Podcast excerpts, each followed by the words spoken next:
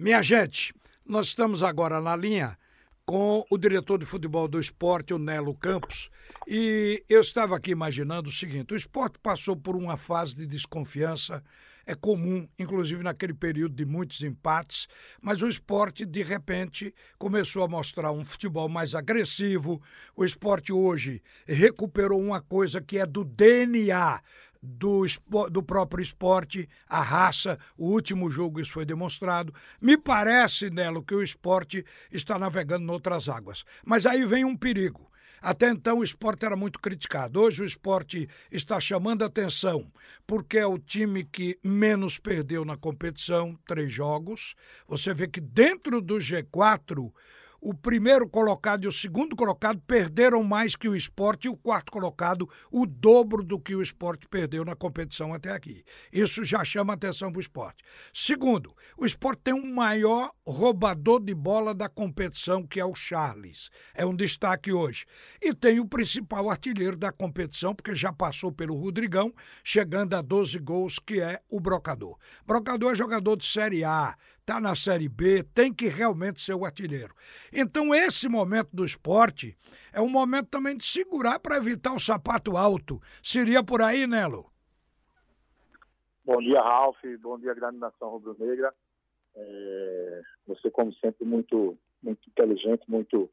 Não é à toa que é o nosso o Ralf de Carvalho de tantos e tantos anos aqui da, da crônica esportiva pernambucana, né? Tá certo. Sim, é um momento que a gente tem que e controlar os ânimos, é, controlar a empolgação da torcida, controlar a empolgação é, do, do, nosso torcedor e controlar também a empolgação do, dos nossos atletas, porque quanto mais perto vai chegando, mais perto a ansiedade vai crescendo, a, a confiança vai aumentando, mas não podemos trocar a confiança por, por já ganhou, por que vai ganhar a hora que quiser. Isso não pode acontecer, isso inclusive talvez tenha nos atrapalhado em alguns jogos onde a gente podia ter matado o jogo, podia ter, ter termos é, liquidado e, e sofremos a, alguns empates, como você colocou aí, somos o time que menos perdeu do, da competição, né? Então, não tenha dúvida que está sendo trabalhado, a torcida tem certeza, quando também na hora da crítica, quando também na hora da desconfiança,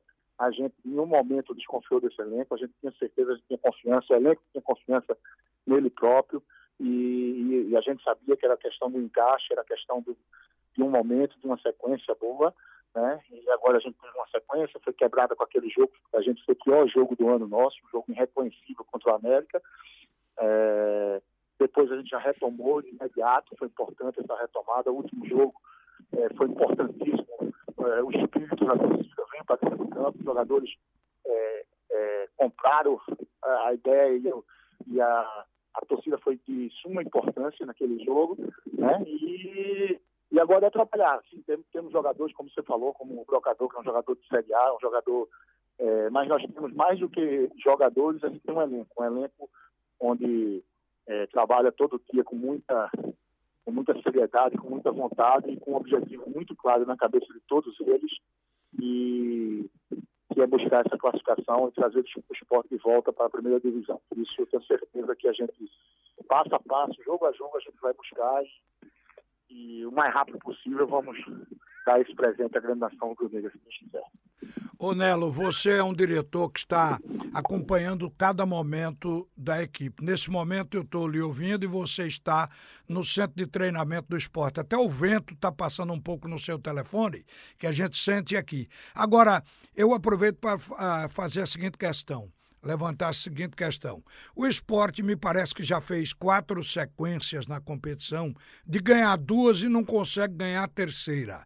Mas parece que o momento faz com que se acredite que ele possa vencer o Vitória amanhã. O que é que você diz? É, eu acredito plenamente que a gente tem todas as condições de vencer o Vitória ou qualquer time. A gente hoje entra em, em campo buscando a vitória. O esporte o objetivo é, nosso é, claro, para cada jogo é a vitória. O jogo mais importante sempre é o próximo, o mais difícil é o próximo, e o próximo nosso é o Vitória. E a gente vai para a Bahia com confiança, com trabalho. Então, sim, estamos trabalhando, trabalhando os dias que foi possível, porque o espaço de tempo é curto entre um jogo e outro, mas os dias que foram possíveis a gente trabalhou, trabalhou-se ontem, está trabalhando agora, e, e, o foco é total em trazer os três pontos de lá. No, essa questão de estatística de que, que ganhou duas, não ganhou a terceira, isso não, não vai para dentro de campo, isso é, vai ficar fora do campo. Para dentro de campo eles vão concentrado e para buscar o objetivo que é os três pontos. O nosso objetivo é os 63, 64 pontos para a gente estar tá com tranquilidade e começar a pensar no título, porque afinal de contas o esporte não entra na competição, entra pensando em ganhar, pensando em ser campeão. Isso é o espírito do, do Rubro Negro. Nelo, no último jogo, o técnico Guto Ferreira tirou o Adrielson do time e colocou o Éder. O Éder foi expulso na partida, ele teve que voltar com o Adrielson. Mas no momento em que ele tirou, ele justificou de que queria melhorar a saída de jogo do esporte. É por isso que essa semana se trabalhou muito o Adrielson? Não, é, é, Ralf, é, o Adrielson é um excelente zagueiro, um zagueiro de nível de seleção brasileira, um zagueiro que tem toda a confiança do, da diretoria, do presidente, do, da comissão, do grupo, certo? Apenas Adrielson é um dos jogadores que mais jogou durante o ano, tá? O jogador que mais jogou, ele treina numa intensidade muito alta, ele joga numa intensidade muito alta, tá? E o técnico achou que era hora de dar uma, uma preservada, dar uma, uma segurada nele. Ele foi o único, só dois jogadores jogaram todos os jogos do Pernambucano, foi Adrielso e, e, e Ezequiel. Tá? Foram os únicos dois jogadores que jogaram todas as partidas do Pernambucano. É, do brasileiro eu não tenho um número agora exato, mas Adrielso é também um dos que mais jogou, se não foi o que mais jogou. Né? Então, foi um, uma, uma ação que você fez e que terá que fazer nessas sequências.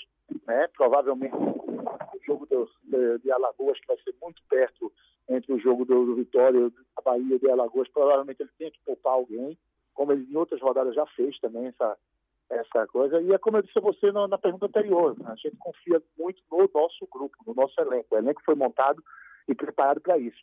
Você vê que a gente tem teve uma perca, por exemplo, do Ezequiel, foi o craque do Pernambucano e o que é, tinha é, no elenco peças né, que hoje é, é, estão dando conta do recado. Então, assim, a diretoria trabalhou, o nosso presidente deu condições para a gente, para que a gente pudesse montar um elenco forte, e para isso que a gente tem um elenco, está na hora que for necessário, o Guto é, ter para trabalhar, para rodar o elenco, para poder fazer com que o time não caia, ao contrário, cada dia crescer mais ainda. Obrigado, Nelo. Boa sorte amanhã para o esporte. Agora nós vamos falar com o presidente da federação. Evandro Carvalho. E uma das coisas discutidas, inclusive ontem aqui nos nossos debates, foi a pouca atuação, poucas competições para que se forme um jogador da base aqui em Pernambuco, porque praticamente a base não tem onde jogar. Então eu gostaria de saber do presidente da federação o que é que a federação tem, o qual é a programação da federação anual, justamente para as competições de jogadores vindo da base. Bom dia, presidente. Bom dia, Ralf. Bom dia, Geraldo. Bom dia a todos da Rádio Jornal e De fato, base é um dos pilares nós entendemos que é necessário e fundamental para o fortalecimento do nosso futebol. O exemplo é o Náutico, o esporte já foi, ainda é, o Santa Cruz volta. E o que é que nós fazemos? Desde que assumir a federação, nós fizemos o um convênio com a entidade reconhecida internacionalmente, que é a CUFA, a Central Única de Favelas do Rio de Janeiro, que aqui em Recife, nós, o favela, que é um nome pejorativo para nós de Nordeste, é, nós transformamos na Tareca, Taça Recife de Comunidade. Então, nós realizamos isso com os atletas sub-3 e sub-15. Então, nós temos essa competição que permeia meia, 68 bairros do Recife, as comunidades mais carentes. Ultrapassado isso, nós temos as competições abertas, que são os campeonatos daí de sub-15, sub-17, onde jogam clubes profissionais e amadores. É o risco, é, como aconteceu no Rio de Janeiro, naquele campeonato feminino, de goleada. E o esporte mesmo, eu me recordo que o esporte tem muita restrição a participar por conta do, da falta de nível. É, a federação conseguiu o maior número de vagas na Copa São Paulo. Nós temos cinco vagas na Copa São Paulo. Nenhum estado do Norte Nordeste tem isso, para viabilizar que nossos clubes é, viajem participem da Copa São Paulo. Nem todos vão porque na maioria das vezes necessitam de recursos da federação para isso. E aí nem sempre é possível. Mas nós temos as vagas. Nós temos Copa BH, Copa Brasília, Copa Rio Grande do Sul, e afora o campeonato aberto, que também a prefeitura faz, com mais de mil equipes. Então nós temos um calendário bastante extenso.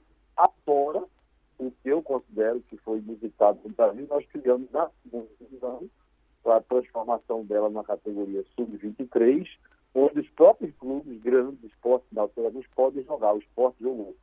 Então, é, agora, é evidente eu vou convocar uma nova reunião, eu não recebi nada formal dos clubes, mas vou colocar os três grandes em especial, porque a, a situação deles é um pouco diferenciada em relação aos outros, para verificar o que é que eles almejam, o que é que eles entendem que possa, possa ser é, modificado ou aprimorado. Bom, diferentemente do Vitória da Bahia, não digo só dos baianos, mas o Bahia está nessa também, depois de reestruturado.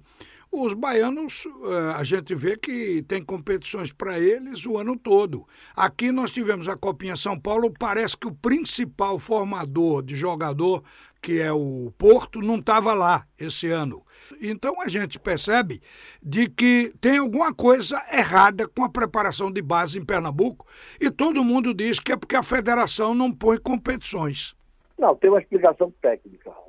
Então, eh, os clubes, é, os clubes profissionais, eles querem e entendem que só vale a pena disputar competições profissionais com clubes do mesmo quilate. Por exemplo, esporte, esporte participou, inclusive esporte participou da Copa dos Estados Unidos, participou de Copa São Paulo, participou de Copa BH, participou de Copa no Rio Grande do Sul há dois, três, quatro anos atrás, cinco anos atrás, quando o esporte estava no, no elite financeira. O problema é que isso, de fato, envolve custo para o clube.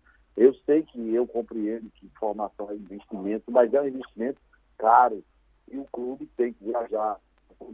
Não, não é interessante para o profissional. Por exemplo, tem, tem um campeonato, o futebol de bola da prefeitura, com mais de mil equipes. Mas as equipes não vão porque o nível não é o nível profissional. Então, não, não é uma coisa simples, porque você tem que fazer o clube se deslocar para o outro estado, ou para os outros estados, ou os outros estados se deslocarem para cá. Aí você tem alimentação, hospedagem, transfer, enfim, passagem. Tudo isso encarece substancialmente.